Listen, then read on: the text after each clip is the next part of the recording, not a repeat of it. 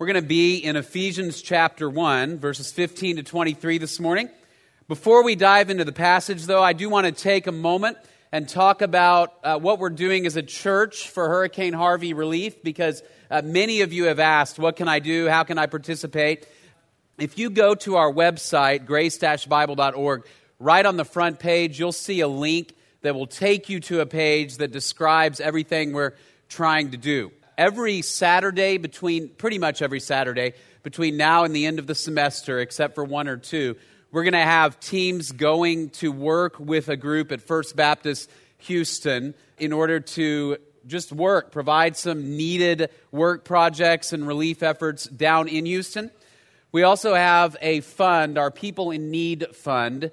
Anything you give to that particular fund between now and September 15th, 100% of it will go toward relief for Hurricane Harvey victims. So you can donate to that on the website, through our giving page on the website. If you, uh, in the offering plate one of these weeks, want to write that on your check in the memo line, People in Need Fund, that'll go toward Hurricane Harvey relief. So we are, are going to continue to have more opportunities. There are also ways on there you can pray. Uh, BCShelps.org is also a website where multiple churches and organizations in the Bryan College Station area have kind of gotten together to pool all of our efforts because some people have asked, you know, y'all are doing a lot in Houston, but what about Rockport and Port Aransas and other communities?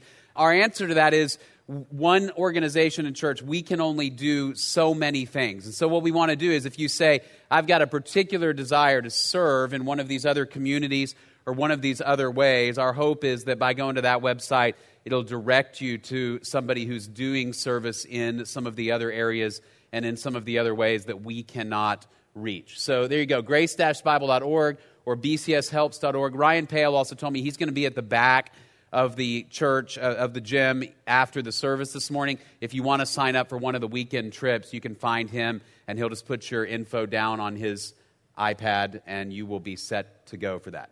All right. Ephesians chapter 1, verses 15 to 23 is where we're going to be this morning. Uh, when Shannon was pregnant with our first child, our first daughter, we took a little pre baby trip to Washington, D.C. Uh, and it was a great trip, just an opportunity for the two of us to get away before our lives changed dramatically. And it, we enjoyed the trip, but there were a couple of areas in which we did not plan perfectly. And one of those was that I did not remember well from the last time I had been there how much of a walking city DC is, how far you have to walk. And uh, Shannon uh, accidentally forgot to pack her really good tennis shoes, and she was six months pregnant. So everywhere we went, there was just a little bit of tension as we would walk a mile, two miles, but we managed to make it through for the most part. Uh, the low point, though, of the trip was actually the day we visited the National Zoo. The Smithsonian has this National Zoo. You can visit it for free. It's fantastic. Uh, we walked through the zoo. We saw all the great animals, and I made the mistaken assumption as we were walking that we were actually on a loop that we would end up back at the front of the zoo. Turns out that was tragically wrong. We walked straight through the zoo. So we had taken the metro, gotten off the metro, entered the front of the zoo. We walked straight through it to the back and right out the other side of the zoo and looked around, and we were on a sidewalk on a freeway. Uh, now, this is where I compounded my mistake. I said, you know what, I'll bet if we just walk a little ways down this sidewalk, we will find another metro stop, right? It's, it's a big city. There's got to be one. So we turned right and we began to walk, and we walked, and we walked, and we walked, and there was no metro stop. After about 10 minutes, Shannon said, I can't do this anymore, and uh, proceeded to sit down on the sidewalk. And uh, I said, Well, yeah, that's not really like an option here. Not, we can't camp here. We have to keep going. Like we have to find a spot. She said, I cannot walk and walk and walk. I said, I think if we just get around the next bend, we'll find something. She said, I don't believe that. Right? I had lost all confidence. So here we are. We're sitting on this sidewalk on the side of a freeway. And I thought, all right, what are my options here? So I picked up my cell phone and I tried to call. There was no like, um, Uber or anything. So I tried to call a cab company. And I'm trying to describe to this guy where we are. And he's like, Where are you? I said, We are on the road that's behind the zoo. And he said, Are you at an intersection? I said, No, we're just on the sidewalk. Like, can you just please just drive that way and you'll find us? He goes, Okay, see you in a bit. He hangs up. He never showed up. We waited there for like 20 minutes. I'm sure he hung up and thought, This is a prank call, right? And he just moved on with his life. So here we are sitting, and finally, finally, after 10 or 15 minutes, I hatched a plan and I said, Okay, here's what I'm going to do. I'm just going to run back to the zoo. Just wait here. Don't go anywhere. Don't give birth. Don't do anything while I'm gone. Right? So I ran back to the zoo and I saw a guy with a golf cart and I said, uh, I have a problem. Can you please, please? I said, if I can get my wife back to the entrance to the zoo, will you take us back to the front? And I'm not joking. He looks at me and he goes, This golf cart is only for supplies for the animals. And I said, You must be kidding me. I said, She's six months pregnant. I said, Please, if there's a shred of decency in your heart, Please. And finally, he agreed and took us back to the front, and we hopped a cab. And we made it back to our hotel. Now, why do I tell you that? Here's why. Because in the middle of that situation, as we were on the sidewalk wondering what was going to happen, I had a number of thoughts running through my mind that were anything but hopeful.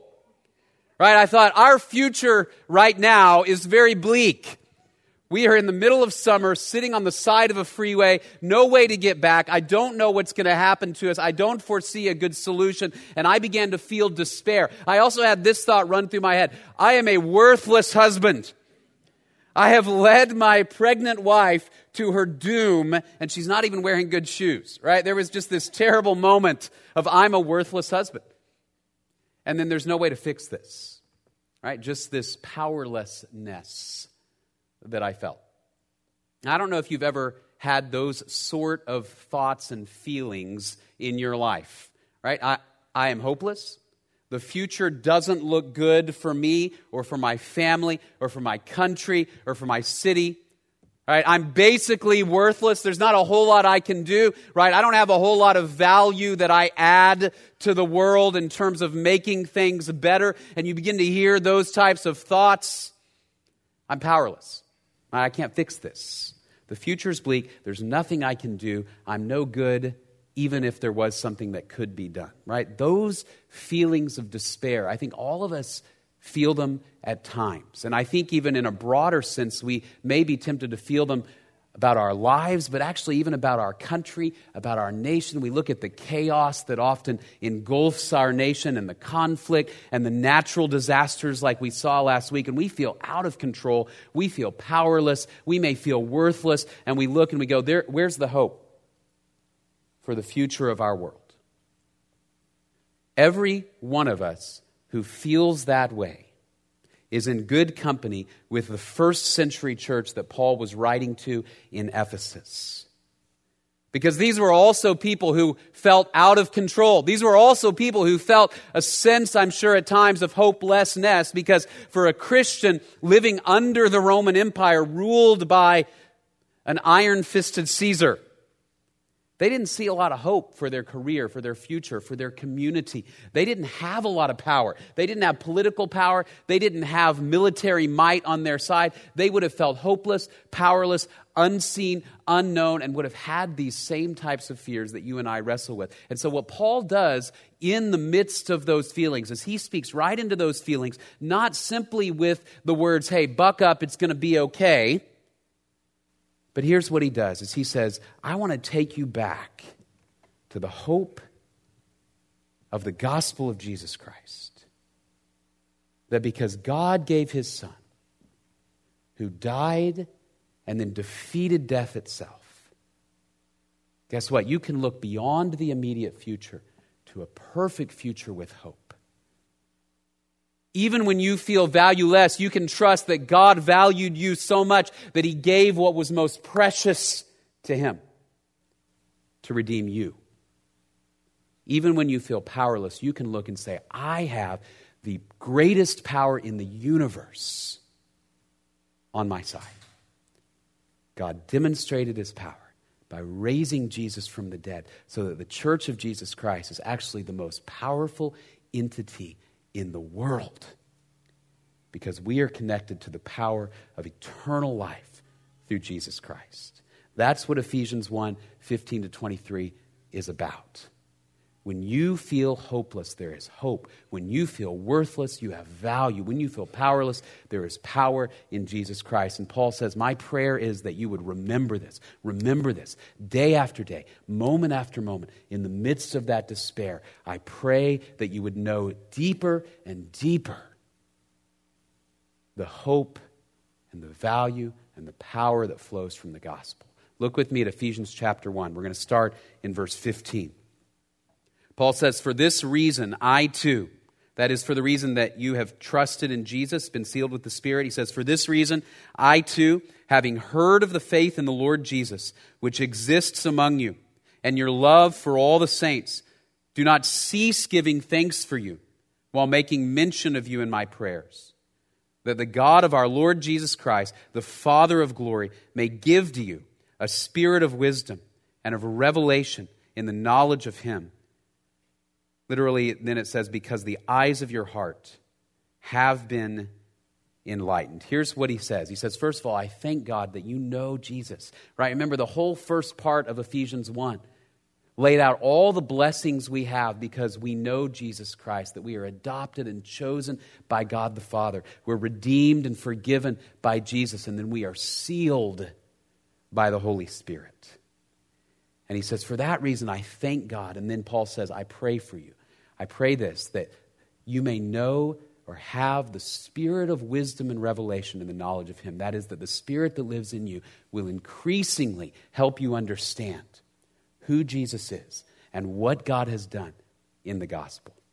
Why? Because the eyes of your heart have been enlightened. If you've trusted Jesus Christ, the Spirit of God lives in you and gives you the capacity to know Him deeper. Right? And so Paul will say this that when we know Jesus deeply, there are certain realities about God that we will understand more and more and more deeply. And he says, This is what I pray. He says, I, I pray that you will know Jesus more deeply so that what? You will understand, first and foremost, the hope of God's calling. Verse 18, so that you will know what is the hope of his calling. The more you know Jesus, the more hope will grow in your heart and mind.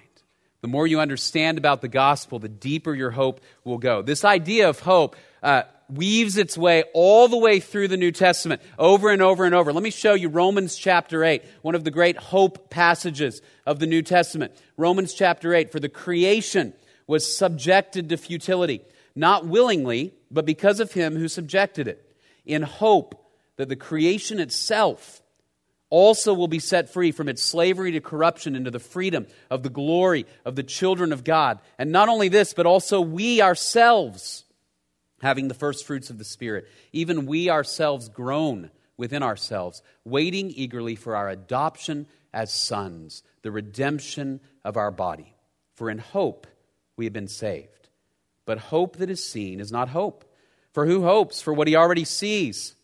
But if we hope for what we do not see, with perseverance, we wait eagerly for it. Here's what Paul is getting at. Both the world and us, we are waiting in hope to be redeemed for that day when Jesus will come back and make everything the way that it's supposed to be. Make everything right. No more death, no more sin, no more sickness, no more trial, no more tears. Jesus will come back and we look to that in hope. Now, as you read through the New Testament and you see the word hope, I think we need to, to change our understanding of the word hope because in the way we use hope in the English language, it's more like wishful thinking, right? It's like, I hope that the Aggies will win a national championship this year, right? We, we say that in hope. What do we mean? I wish, right? I, I hope it happens. But it may be that the facts and the reality of the situation contradict that sort of wishful thinking. I hope I will get a promotion. I hope I will get a raise. I hope I will make it onto American Idol. Right? It's, it's a, a sort of wishful thinking. That's not the New Testament idea of hope. Instead, the New Testament idea of hope is actually a confident expectation based upon the character and promises of God. That is, he says, you have the hope of your calling, and he's going to tie all of these aspects of what he's talking about here back to the gospel. You have been called in Jesus Christ. What did Jesus do? He died and he rose again. Think about Jesus on the cross, facing death. And what does Hebrews 12 say to us? He suffered it all in view of the glory that was before him, that Jesus looked beyond the immediate future and he said, I know who God is, and I know what God will do. This was also what we know, what we find out that Abraham did as he's walking up that mountain with Isaac, and God had said, Sacrifice your son. Right? And the author of Hebrews says, Abraham thought in his heart, you know what? God can raise the dead. So even if Isaac dies, he will come back to life. That's hope. And then he says, Jesus had that hope in the Father, and he gives that hope through his resurrection. That's hope. It's a confident expectation. A couple of years ago, our family of five went on a long road trip to Colorado. Some of you have done this. We packed up the little SUV and all our stuff and all our people. The kids were wedged back there together, shoulder to shoulder. And we drove off to Colorado, right? And we had a great time in Colorado. But I will tell you, the hardest part of a road trip like that is on the way home, the last seven or eight hours of the last day. That little car becomes a rolling prison. Everybody's ready to get out. Everybody's frustrated with one another. They're shoving. There are sounds and smells that were not present when you left from your original place. And so everybody wants out. And if all you look at is what's going on in the car, you will despair. And that despair will turn to hatred, even of your own people. So what do you do? You say, just a few more hours. Right? We've entered Texas now. We're getting closer. We're in Dallas. It's only three or four hours. We're going to make it. I want you to picture soft beds and rooms where you're not near us, right? I want you to look for the hope ahead. You look beyond what's going on right now. You look beyond the next five minutes, beyond the next 60 minutes, and you see hope. That's what the New Testament says. You look beyond the now. You look beyond the sin and the death and the devastation so that even in the midst of grief, you have hope. 1 Thessalonians 4 is this beautiful hope passage Paul says, We do not want you to be uninformed, brethren, about those who are asleep, that is, those who have died, so that you will not grieve as do the rest who have no hope. Now, Paul isn't saying don't grieve at all. He's saying we grieve with hope. We weep at the brokenness of our world, but we weep with hope. And then we enter into hopeless situations with hope. Right? Peter says it this way prepare your minds for action, keep sober in spirit, fix your hope completely on the grace to be brought to you at the revelation of Jesus Christ. When you feel hopeless, when I feel hopeless, the gospel says, now there is always hope because we have a confident expectation of the return of Jesus Christ. Hope never will die until the day Jesus comes back. So Paul says the more you know Jesus, the more you engage with his word, the deeper you go in prayer and trust in him, the more you will know the hope of his calling. He says, I pray for that, that you'll understand the hope of his calling. Secondly, he says, I pray that you will understand the value of God's people. Now, this is a tough phrase here in verse 18 to translate and understand what it says. And, and different people think different things, but it says, I pray that you will know what are the riches of the glory of his inheritance in the saints. Here's what I think is the interpretive key to that phrase it's not our inheritance, it's God's inheritance. Right? Paul says, here's what I want you to know that God has an inheritance, and I want you to understand in a deeper way the riches of God's inheritance. What is God's inheritance? It's the saints, it's you and me. Right? When God opens up his safe and he looks at his valuables, it's you and me and the people he redeemed. In Jesus Christ. And he says, I pray you will understand that to a deeper degree. Why? Because when we are tempted to feel hopeless, I think we also are tempted to feel worthless in the face of the devastation of our world. Right? I'm just one person, and not really an important one at that. I'm not the president, I'm not the governor, I'm not a celebrity, I don't have a lot of power.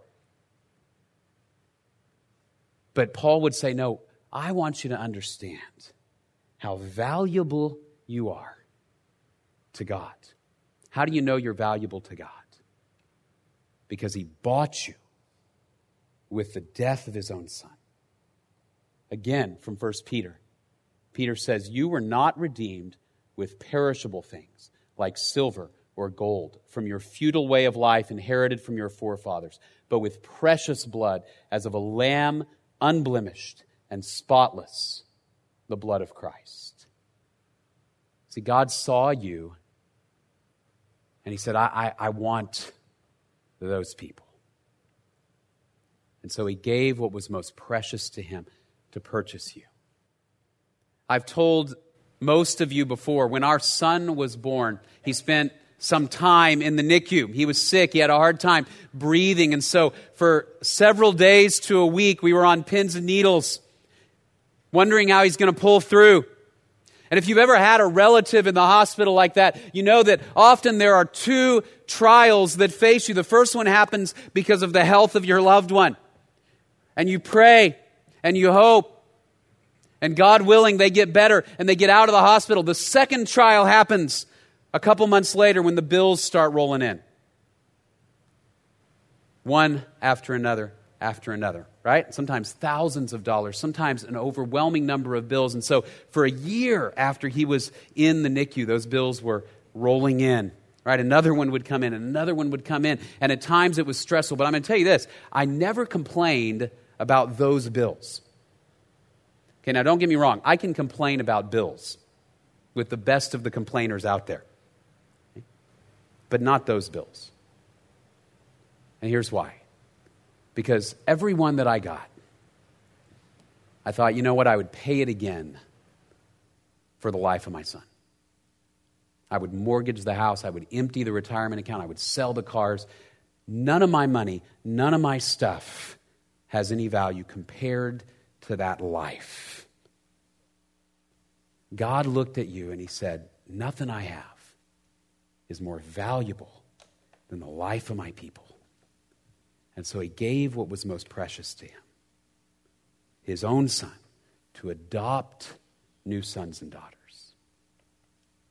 So Paul says, I want you to understand deeply your value, your value is not rooted in the fact that you're somehow inherently better than anybody else. It's not rooted in your talent, it's not rooted in your looks, it's not rooted in your net worth, it's not rooted in your job. It is rooted in the reality that God made you and bought you in Jesus Christ. And Paul says, I pray that you won't lose hope, and I pray that you won't buy into the lie that God doesn't value you. And if God values you, that means you have a purpose in what He's doing in the world. Maybe different from the purpose of somebody else, from the role of somebody else, but God wants you. So you have hope you have value. He's, Paul says, I pray you would understand the hope of God's calling, the value of God's people. And he says, thirdly, I pray you'd understand the power of God's Son. Look at verses 19 to 23. He says, And what is the surpassing greatness of his power toward us who believe? These are in accordance with the working of the strength of his might, which he brought about in Christ when he raised him from the dead and seated him at his right hand in the heavenly places, far above all rule and authority and power and dominion and every name that is named, not only in this age, but also in the one to come. And he put all things in subjection under his feet and gave him his head over all things to the church, which is his body, the fullness of him who fills all in all. He says, I want you to know the hope of God's calling, the value of God's people, and then thirdly, the power of God's Son. You and I are not powerless because we're connected to the greatest power in the universe. And he begins, he says, I pray you would know the surpassing greatness, that is, the overreaching abundance. The idea here is actually if I throw a ball toward a mark and I overthrow it, by 10, 20, 30 feet. Imagine your kid is playing Little League and you say, I want to win more than anything. I want my kid to win the Little League season. Right? But the pitcher on my kid's team is less than ideal. So we're going to swap him out with Nolan Ryan. Right? Imagine that, first of all, that was allowed and that you could draft him to your team. And he gets up there and he begins to pitch, right? Would you have more power than you need to win that game? Yeah, overabundant power. When I was taking tennis lessons as a kid, uh, one day a pro on the tennis circuit came in and he had this bet like anybody who can return my serve, I'll give you $5 or something like that. I don't know why he was so cheap, but, but five bucks, you know, there was no chance. He could have offered a million dollars. We weren't going to return that serve. He didn't even give us everything he had, and we couldn't touch it. He had more power abundantly more power than he needed to beat a bunch of 12 year olds on the tennis court. That's what Paul says about the power of God displayed in Jesus Christ. It's way more than you need to defeat sin, to defeat Satan, to defeat death. And he says, How do we know that? How did God demonstrate it? Well, first, he raised Jesus from the dead. Jesus went into the ground for three days, and then he came out of the ground, and God raised him from the dead, and he said, This is my power. Not even death can defeat the power of God. And then he says he gave Jesus as the authority over everything in heaven and earth. He set Jesus next to him. And you see this in the book of Philippians, chapter 2 where it says, God exalted Jesus and gave him the name that is above every other name, that at the name of Jesus, every knee will bow and every tongue confess in heaven and on earth that Jesus Christ is Lord to the glory of God the Father. Every person will eventually hit the dirt and say, He's the one. Every power in heaven and on earth will hit the dirt before the power of God expressed in Jesus Christ. And then here's the real kicker He says He gave Jesus as the head or the rule over the church. He said, Not only does Jesus rule the universe, but He's in your midst. He's your leader. I think how substantial and significant that would be to first century Christians living under Caesar. Say, now you have a more powerful king. We sang it this morning. We have no other king but Jesus, Lord of all. We forget how subversive that would have been in the first century to say, now, Caesar's not our king. We got another one, a better one, a stronger one. And Paul says, He's the one you're tied to. He has defeated death, He has defeated Satan, He has defeated sin. And He's stronger than even the principalities and rulers of this world. If you're in Him, you have more than you need to make an impact for God's kingdom. You have more than you need to defeat sin in your own life. You have more than you need to share the gospel faithfully. And here's often what I think happens is we are connected to all this power if we've trusted in Jesus Christ, but we don't use it. We don't make use of it. I was reminded this week of uh, many years ago when our daughter was about two or three, my father in law, for her birthday, gave her a swing set for our backyard. Uh, and I should say, what he gave us was several boxes with boards and screws. And I had to actually assemble the swing set. All right, so I invited a friend over, one of our uh, interns, actually. I was the college pastor, and I said, Come on over. You get to help me this weekend, right? He brought his toolbox. I had my toolbox and we began to work. And uh, we were screwing in these thousands of screws by hand, and it was backbreaking and painful. And after about an hour of this, he looked at me and he said, Do you have like a power drill or any sort of power tool? Because this would go a lot faster. I said, ah, Yeah, I'm sorry. I just don't think that I do. I'm sorry. And uh, I had not used a lot of my tools up to this point, if I'm being really honest. And so I, I wasn't really totally aware of everything that I did have. But I was already out there, and I said, Look, it, Marty, just kind of be a man here. Like, just, just let's just work, okay? So we continue to work. He goes home, and I go into the garage to put everything away, and I look over, and there were two power drills in my cabinet, sitting there the whole time that we never touched. It took me a while to call him and admit that to him, actually. That we had all of this power that we never used. And I think Paul would say, I pray that you'll understand in a deeper way all the power that God has given you in Jesus Christ. Look at Romans 8:11 for just a minute.